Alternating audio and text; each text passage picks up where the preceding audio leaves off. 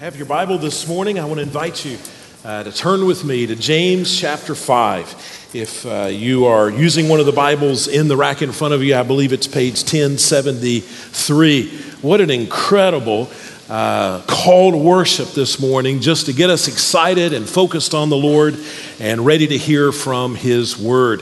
I was reading this week from a theologian, D.A. Carson, uh, and what I read this week, he said, uh, that the easiest way to embarrass the typical Christian uh, is to ask him or to ask her about her private prayer life. You know, it's easy for us to talk about our Bible knowledge. Most of us are pretty comfortable there. We can talk about doctrine and, and Bible history. We can systemize theology. We can talk about how many times we've read the Word. And, and all of those are good things. But for many people to talk about their private prayer life is to bring up some embarrassing points. Uh, many people don't pray as much as they want to pray and, and don't pray as much as they ought to pray.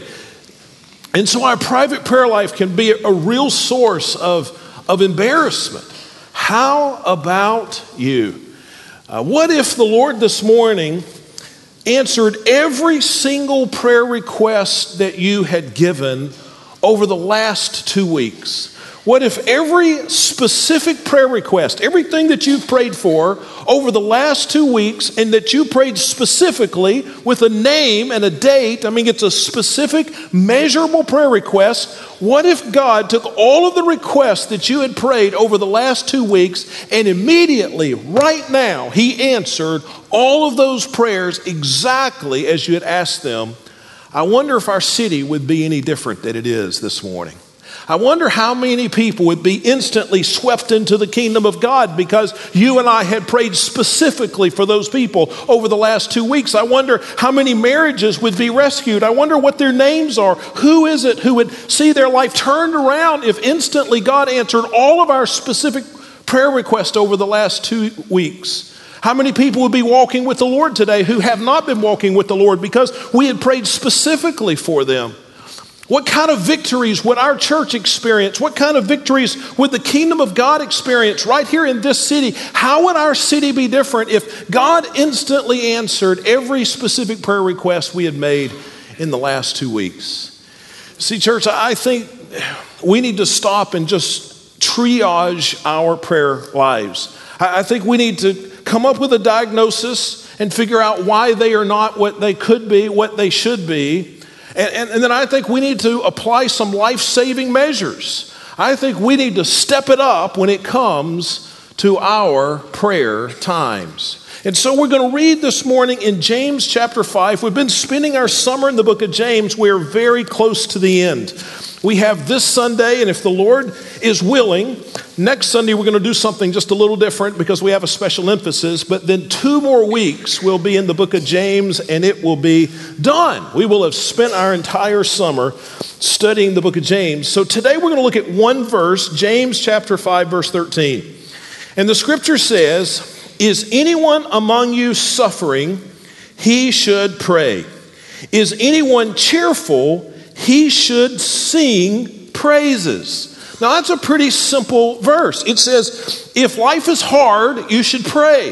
If life is great, you should pray. He says to sing praises, and, and, and that is a good translation. The word behind that is psalterio. It's the word from which we get our word psalms. It talks about singing. Uh, but this word is also used of any kind of communication with God. In, in, in Ephesians 5.19, the same word is used to speak of a private, inaudible conversation with God. So it just simply means praying. And praying can be spoken, it can be sung, it can be public or private, it can be in our heads, in our hearts, or on our lips. But he's talking about praying. And so he says, if you draw a line and on this side you've got life is hard, and on this other side you've got life is great. He says, wherever you find yourself along that line, you should pray. He encourages us at every turn, no matter what is going on in life, let's be people of prayer.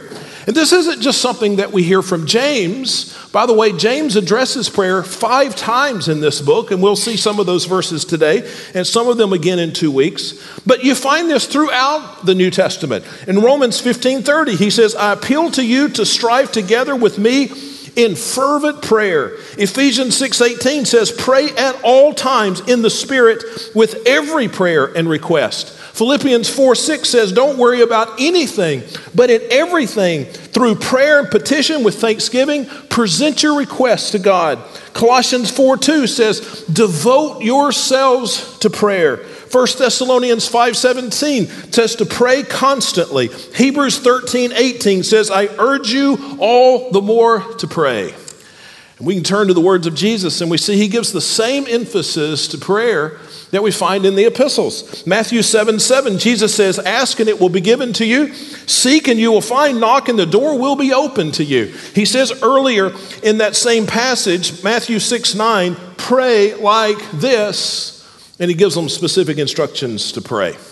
So, why don't we pray more than we pray? Have you ever wondered that? That's the kind of question pastors sit around and think about all the time. Why don't we pray more than we pray? And in thinking about that and praying about that this week, I think there are three reasons that people most often cite, commonly cite, for why we, people like me and you, why we don't pray more than we do. And I think all three of these reasons are wrong. I think these are poor reasons. Uh, and, and I, I want to discuss them. I want to go through each one, not to make you feel bad, but to help you, to help me set aside some of these excuses and set aside some of these obstacles that are keeping us from praying. Because I think we believe these three things. We believe some of these three things, and we're using this, Satan's using this as an obstacle to keep us from progressing in our, in our prayer life. So let me tell you the three bad reasons, the three wrong reasons people cite for why they don't pray more than they do. Reason number one I just don't know how to pray. Sometimes people will say, I just don't know how. Now, I'm not going to focus much on that because let's just be honest. We know that that's an excuse, not a reason, right? You know how to pray. If you've ever had a conversation with somebody, if you've ever had a conversation with your parents or with your children or with your spouse or with your neighbor, you know how to pray. Prayer is just a conversation.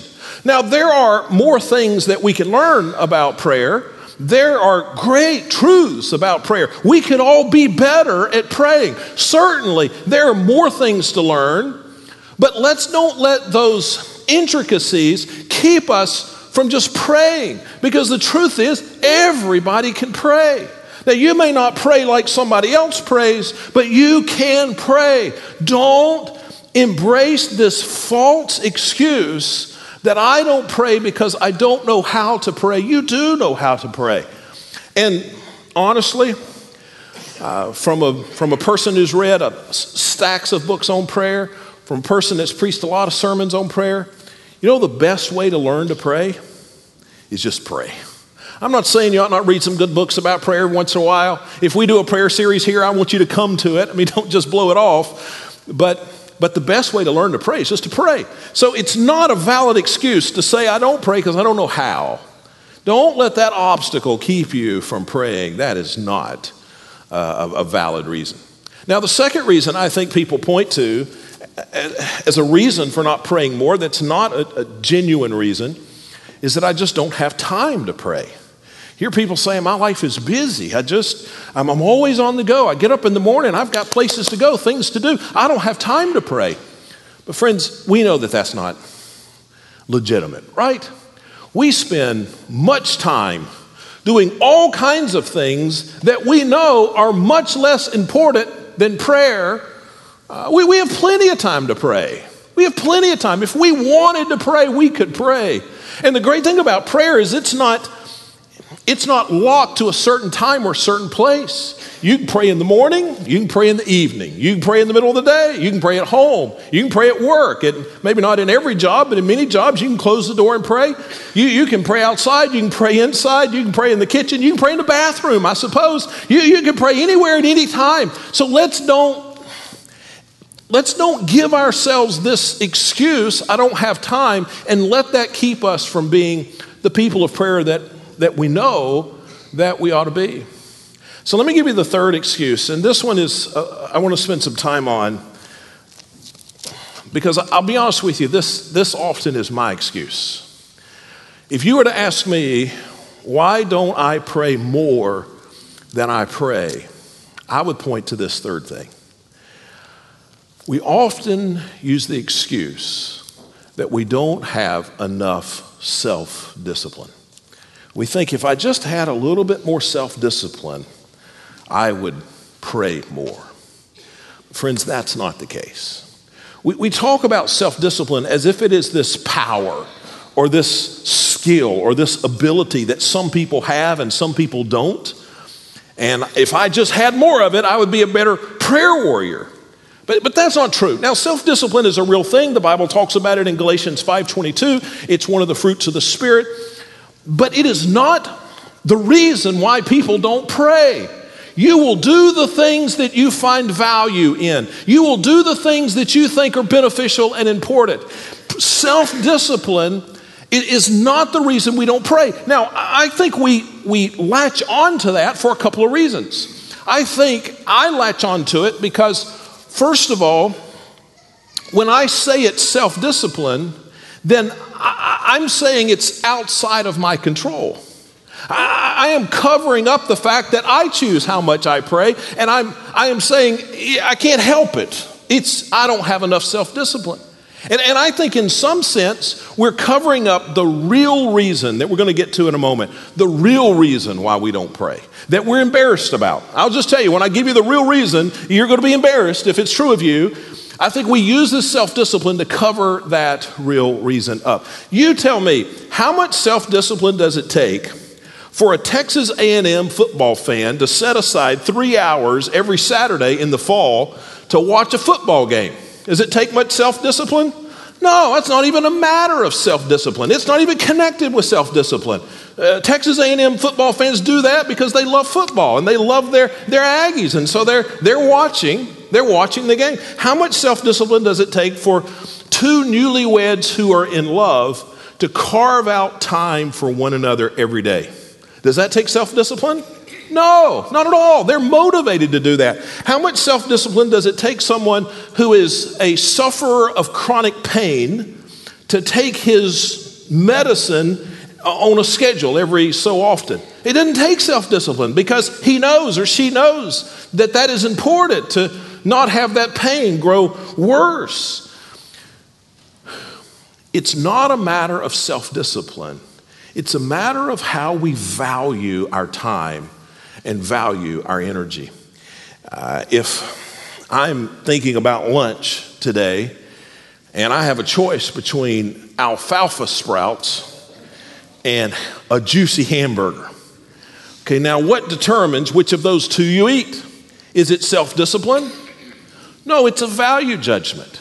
Maybe you don't believe that alfalfa sprouts would be really that much healthier. I mean, what, what in the world is an alfalfa sprout? And who, who's the person that decided that was the more healthy option? And so maybe you, you eat the hamburger because you just don't believe that alfalfa sprouts are healthy. Or maybe you do believe they're healthy, you just don't care, right? You would just rather have the hamburger than the alfalfa sprouts because you enjoy the, the taste of the hamburger more than you enjoy the health of the alfalfa sprouts. But what you eat is determined by which of those two things you believe is more valuable to you. Can I tell you the real reason why we don't pray more? The real reason is we just don't think prayer matters.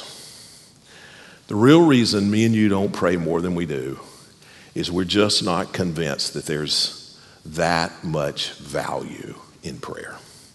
If we believe prayer mattered more, we would pray more. Does that make sense? The difference between a person who prays much and a person who prays little is usually not their theology, it's usually not their love for the Lord, and it's hardly ever their self discipline. It's that one person is convinced that prayer matters and the other person is not. If you and I are convinced, we will pray. If we're not, we won't. And so he tells us very simply here in James 5:13 that we should pray. I want to give you a couple of reasons to pray. I, I want, I, I want to help you pray better this morning by convincing you that prayer is valuable because it is. And so let's, I could give you a hundred reasons why prayer is important and valuable. And, and, and if we were in a different book of the Bible, I would give different reasons that I'm giving today. But let's, let's notice that in James, there are at least two reasons given for why prayer is valuable, why we should invest our time and energy in prayer, at least two reasons that we find right here. We're studying the book of James. Let's see what he has to say.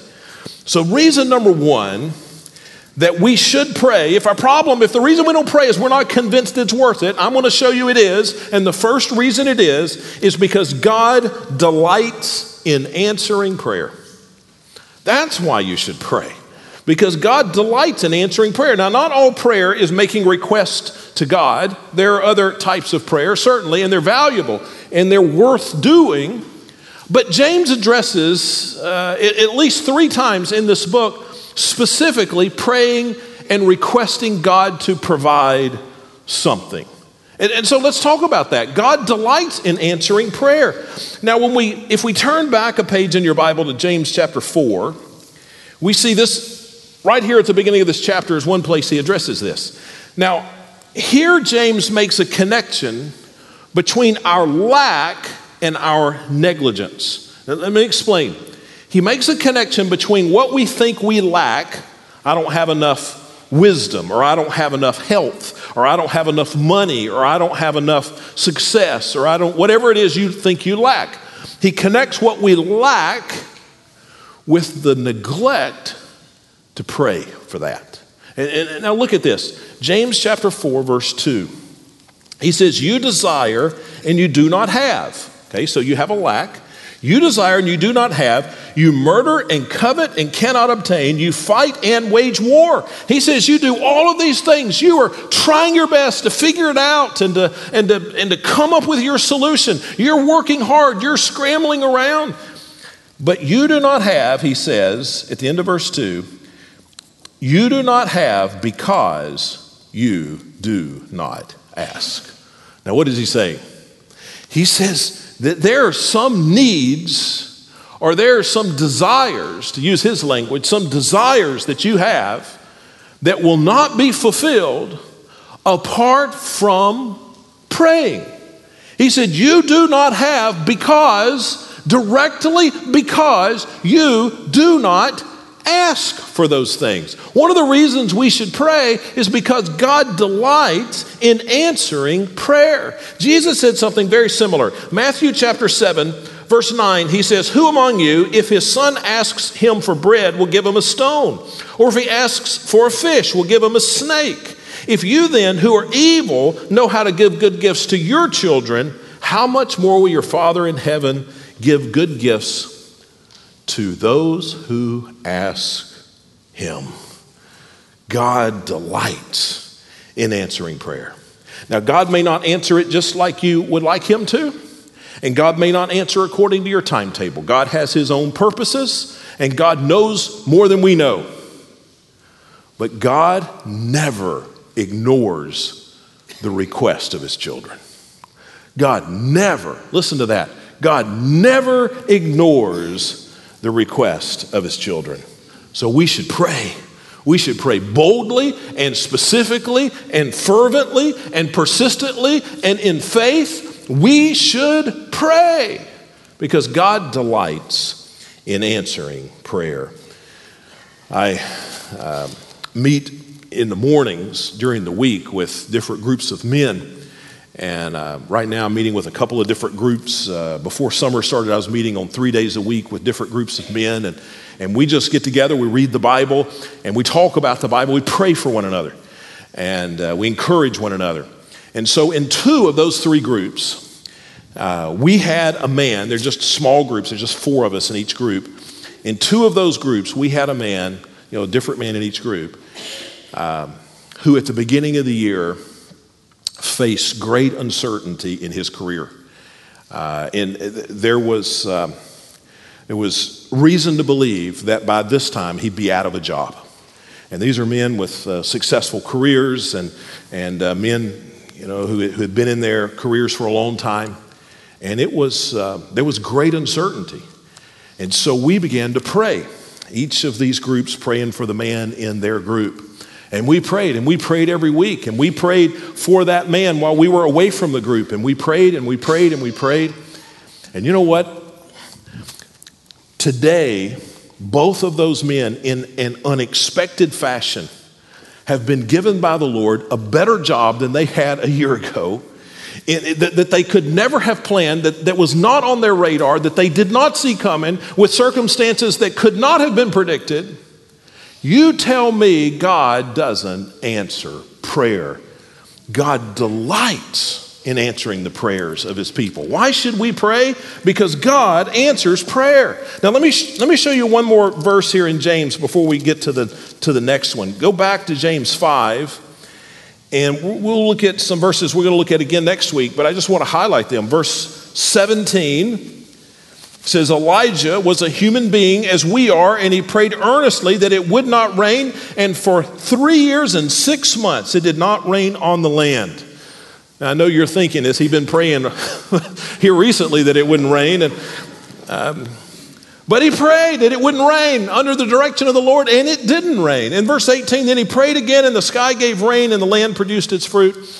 God delights in answering prayer. That's the first reason to pray. Is it worth it? Is it worth it to pray? Absolutely, because God delights in answering prayer. But let me tell you a second reason. Now, this one's much more subtle, but I think it's even more important. Not only does God delight in answering prayer, but prayer is the mechanism for our dependence upon the Lord. Prayer is the mechanism, it is the, it is the device that we use to depend upon the Lord. Now, turn back to James chapter 1. And we'll begin reading in verse 5. He says, If any of you lacks wisdom, how many of us lack wisdom? All right, that's all of us. Uh, any of you lacks wisdom, and you do, we do, he should ask God. Now, that's another way of saying what? To pray. To ask God means to pray. So, if any of you lacks wisdom, and you do, you should ask God, who gives to all generously and ungrudgingly, and it will be given to him. And he goes on to give us more information about how to do that. But he's talking about, he's highlighting the need for us to live in dependence upon the Lord. God's desire is that we would recognize our lack of wisdom and our lack of resources, and that we would walk day by day, moment by moment, in dependence upon the Lord, and prayer would be the mechanism for that. So, how do I depend upon God every hour? How do I depend upon God every moment? Well, I'm constantly praying. God, it's a new day. I'm going to need wisdom today. I'm going to need strength. I'm going to need you to take the, uh, the, the temptations out of my pathway. God, I'm to I'm to need you to help me be gentle with people. I'm to need you to help me be able to give people wise counsel when they ask me. God, th- th- this, this whole day will be a disaster if you don't walk beside me. See, that's what it means to live in dependence on God. And prayer is the mechanism for that. It means when you go to work, you pray. It means when you go to school, you pray. It means when you drive down North Street, you pray. It means all the time you're seeking God's assistance for life. Prayer is the mechanism by which we depend upon the Lord. Too many Christians think that, that God has just given us some general direction and then He's backed up and let us chase after our assignment.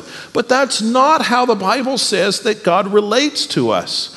I just finished reading a, book on George Washington and how he conducted the Revolutionary War. And it's interesting to read and just to be surprised at, at how much technology has changed things through the years.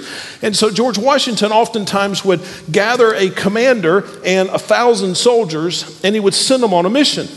And he would say, go to Chesapeake Bay or go, uh, go, go to Charleston, South Carolina. And, and he would give them these instructions, but they were very general. Because once he sent them away, he didn't talk to them for weeks or months or, in a couple of occasions, in a year. They would get into battles. George Washington wouldn't even know about the battle until it had been over two or three weeks. And he would get word. And oftentimes, even what he heard then was not an accurate picture. See, George Washington would just give these general orders, and then these, these captains would go out and they would just persecute the war in whatever way seemed best for them. We, we too often think that's how God gives us instructions. That, that you need to go be a worship pastor um, Andre, now that's, and, and glorify me. Now go do it. But, but no, God doesn't just give us general instructions and then back up. God wants to walk with us every step of the way. God wants us to live in dependence on Him. Now, here's why this is hard, I think, for some of us to grasp. We have a wrong understanding of Christian maturity. When we think about Christian maturity, what it means to be a mature Christian. Don't you want to be a mature Christian? I think our church has many mature Christians. But here's what we think of when we think of Christian maturity that that means that over the years I've grown I have grown stronger and wiser and more in control so that I don't need Jesus as much today as I did 10 years ago. When we look at our lives and we say, Well, I remember when I came to know Christ and I was desperate for God's help, and I was desperate for wisdom, and I was desperate for strength and for protection. But that was years ago. I've grown up since then. I'm not nearly as desperate for God as I was. But, friends, listen, church, that is wrong. Christian maturity does not mean we get to the place where we need Jesus less and less and less. Christian maturity is when we recognize more and more and more that we do need Jesus every day. See, it's the opposite, I think, of what people think. And, and, and perhaps the reason why we think this is because too often preachers like me have compared growing up spiritually with growing up physically. Those are not the same things. In fact, I think they're the opposite. To grow up physically means we grow from dependence to independence, right? So if you've just if you've got an infant at your house, that infant is pretty dependent. The infant can't feed himself. The infant can't walk around. The infant can't bathe himself. The infant can't change his own diaper, right? The infant is very dependent. And you, as a parent, look forward to the day when the infant will have some independence, right? And so then you take that same little baby, and now he's a first grader. Well, now he has a lot more independence. Now he can go to the potty, okay? Now he can take care of a few things. And so you celebrate that he has grown up, and by growing up, you mean he is more independent. Well, then they continue to grow. So I put my oldest daughter on an airplane this morning, or actually put her in a car as she's headed to an airplane this morning. And uh, she's a sophomore in college, and, it, and she's more independent every day. Uh, she's got a, rented a house. I don't, I don't, I don't, I don't know where it is. I, I, don't, I don't know who signed the lease. I don't know who's paying the electric bill. I don't know who's living there. I don't know she's turning into an adult. She's, she's gaining more independence. She needs me less and less. That's what it means to grow up physically. That is not what it means to grow up spiritually. To grow up spiritually doesn't mean we go from dependence to independence. It means that we go from independence to dependence. See, independence from God, that was our problem all along. That's not where we're trying to get to, that's where we're trying to get from. The problem was we were independent from God. And when we came to know Christ, we surrendered to Him and said, I want my life to be dependent upon you. And to grow in maturity doesn't mean that we grow apart from God, our need from God. It means that every day we are more aware of how much we need Him. And prayer is the mechanism for that. Now, I, I, I, so badly want you to understand this that I'm going to I'm going to give you some. I'm going to give you three scripture verses that explain this. I had a half dozen of these, but you didn't want to be here that long. So I've, I've, cut it down to three. But I really want you, this is one of the most important lessons in the Christian life. I really want you to get this. So let me share three verses with you. They'll all be familiar. Uh, the first one is John 15, 5, the words of Christ. He said, I am the vine, you are the branches. The one who remains in me and I in him produces much fruit because you can do nothing without me. What does he say? He says, he's the, he's the vine, we're the branches. For a branch to bear fruit, what does it have to do? It has to stay stuck to the vine. You can't cut it off, it won't bear any fruit. So the only hope the branch has of accomplishing anything is stay connected to the vine. So he points that out, and then he closes this verse by saying, Apart from me, you can do what? Nothing. Nothing. Now, that's not something that was true when you first got saved, but now you can do a few things. It's not that, that when I first became a pastor, I really needed God to help me every week, but now I've sort of got this thing figured out and I can do a little bit on my own. No, He says you can do nothing. And that's just as true of my life now as it was 33 years ago when I first came to know Christ. I can do nothing without him, nothing of any eternal significance. I can do nothing in my marriage worth anything apart from the work of Christ. I can do nothing in parenting worth anything apart from my dependence upon Christ. Christ is the key to everything. So to grow up in spiritual maturity doesn't mean I do more and Jesus does less. It means I know more and more how much I need him to do it. Let me give you another verse that will communicate it perhaps a little better. Philippians 4:13. This is a favorite verse of many of you, and it's a great verse. I am able to do all things through him who strengthens me. Ever heard that verse? Of course you have. Now, many people see that verse as a declaration of strength. You, you, you hear football players say, I can do all things through Christ. The key is through Christ who strengthens me. This is not a declaration of strength, this is a declaration of weakness. The verse really says, apart from Christ, I can't do anything. It says the same thing John 15, 5 says. I need Christ. To grow in maturity means I recognize more and more that it's through Christ that I do things, and it is through Christ that I'm strengthened. Now, the best illustration of this, I think, is 2 Corinthians chapter 12. And I'll, I think this is in your outline. 2 Corinthians 12, let me give you the backstory. The Apostle Paul uh, has got a problem. We don't know exactly what it was. He calls it a thorn in the flesh. It was something serious. Maybe it was uh, an adversary, maybe it was an illness. Could have been a dozen things, more than that perhaps. We don't know. But it was something that was really, really bad. In fact, it was so bad that Paul goes to the Father and he says, You've got to take this away from me. I'm out here, I'm trying to serve you, I'm trying to be a minister, I'm trying to start churches, but I'm, it's hard because of this thing, this problem. It is terrible. It's keeping me from serving you better, it's, it's, it's holding back my effectiveness. God, please, why wouldn't you remove this? I could, be, I could do much more if you'd take this away. And you know what God said? No. In fact, Paul pleaded with him three times, and God said, No, no, no. Now, why in the world would God not have removed it? It was keeping Paul from accomplishing all kind of bigger and better things. Why wouldn't God have removed this thorn?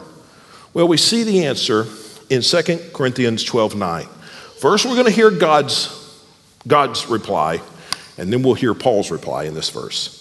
He said, God said, my grace is sufficient for you. And that's a whole nother sermon we'll preach one day. But look at the second part. For my power is perfected in weakness. What he was saying was, Paul, I don't need you to be stronger. I don't need you to do more. I need you to recognize how weak you are. And I need you to lean on me and let me do some things. See, Paul, the ministry is not going to go forward when you're better. The ministry is going to go forward when I'm bigger part of it. You, you see that? He said, you're, he, he said, I'll make sure we get the words right. He said, For my power, the power of God, is perfected, is perfect, is complete when you're weak, When you're weak, you can't do it, Paul. And, and this, this problem, this thorn in the flesh, is just a reminder to you. It's not about you. You need to be dependent upon me. And so here's what Paul says Paul responds to God Therefore, I will most gladly boast all the more in my weakness, so that Christ may reside in me. Paul said, You're right, I am weak. And, and, and I've been following you, and I've been a part of some pretty amazing things, Paul says. But I recognize that the only way this can be successful is if I step out of the way and you do it. Paul recognized his dependence his dependence upon God. The very next verse, Paul said, So I take pleasure in my weaknesses. Think about this. This doesn't even make sense. So I take pleasure in my weaknesses, insults, hardships, persecutions, and in difficulties for the sake of Christ. For when I am weak, then I am strong. I, this verse weighs heavy on me. I, I want to be the best preacher that I can be. But I know that the best thing I can do to be a better preacher is not for me to get better at preaching. I mean, that might help. But the best thing I can do is for me to recognize how badly I need Jesus to prepare a sermon and preach. Does that make sense? The key to this getting better is not me getting better, the key is me recognizing how weak I am. Paul said the key to my ministry is not that all the, all the hardships go away and I get better. He said the, the key is that I realize how, how weak I am. Listen to this. If you aren't praying, it is because you think you can handle it by yourself. If you aren't praying, it's because you think you can handle it by yourself. If you didn't think you could handle it by yourself, you'd pray. And the fact that you don't pray, the fact that I don't pray about something I'm about to do, means that I'm saying to the Lord, I, I got this. I can handle this. I can handle it better than you can. I don't need help. If I was convinced I needed help, I would pray. If, if prayer is not the key piece to your parenting strategy, moms and dads, it's because you think you can handle it by yourself. If prayer is not the key piece to the enrichment of your marriage, it's because you think you can handle it by yourself. See, the reason we should pray is because God delights in answering prayer. But we, we should also pray because it's the mechanism for us to be dependent upon God. And that's how He wants us to live. Hey, I, I want to close by telling you the three most important prayers you can pray. Can I do that? There are three prayers, three most important prayers you can pray. We'll show them to you on the screen. We'll do this quick. One, two, three. They're in your bulletin. Prayer number one rescue me from my sins. God will hear no prayer until you pray this prayer. This is the first prayer. You have to recognize that you're guilty of sin, and that sin has hopelessly separated you from God. And your only hope is what Jesus did for you on the cross and to come to the Father and say, I surrender to you. And I ask for forgiveness based on what Jesus has done. See, that prayer starts this relationship with God where God delights in answering the prayers of his children. So it has to start with that. If you've never come to the place in your spiritual life, maybe you've been, you've been coming to church for a long time, but you've never really surrendered to God, you have never asked God to rescue you from your sins, then it's got to start there. That's prayer number one. Prayer number two don't increase my strength, rather, increase my awareness of my weakness. Too often our prayers are, Lord, make me strong, make me strong, make me strong. You see, the Apostle Paul learned that it's not about us being stronger and more independent. That's not the key. It's about us realizing how badly we need to walk with Him. So pray this Lord, I'm not asking you to make me stronger so that I need you less. I'm not asking you to make me richer so I have to trust you less. I'm not asking you to make me wiser so I have to come to you less. I'm asking you to make me aware of how needy I am so that I will come to you every single day. And then prayer number three Lord, I can do nothing without you, so help me stay connected to the vine. Lord, I can do nothing without you. I am that branch that would wither and die on the ground were it not for that daily connection to the vine. Keep me connected to you. Now let's bow our head and close our eyes for just a moment. And, and I want you to just to be as still as you can be because I want to ask one question and I, and I want you to be distracted by anything.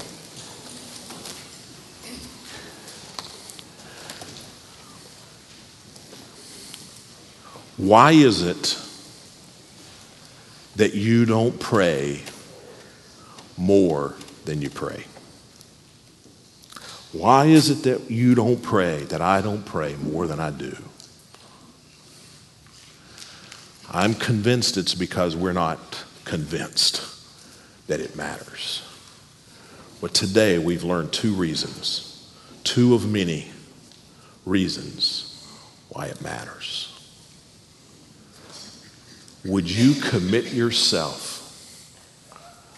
to investing in prayer because you know it matters in the days to come? If you need to pray prayer number one, I'm going to be standing here and others will be here, other ministers will be here as well. You can step out when we sing and just talk to somebody here at the front and say, hey, help me today. Surrender to Jesus. I'm ready to start this journey. If you need to pray prayer number two and prayer number three, as I think many of us do, don't leave here today. Pull out your worship bulletin, look at those words, and you express that heart to God in the middle of the song because it's time that you and I begin to pray like we believe it matters. Father, thank you for accepting our prayers for never ignoring the plea of your people, the cry of your children. So help us to live now like we believe that. And we pray this in Jesus' name. Amen. Let's stand as we sing, as we respond to the Lord.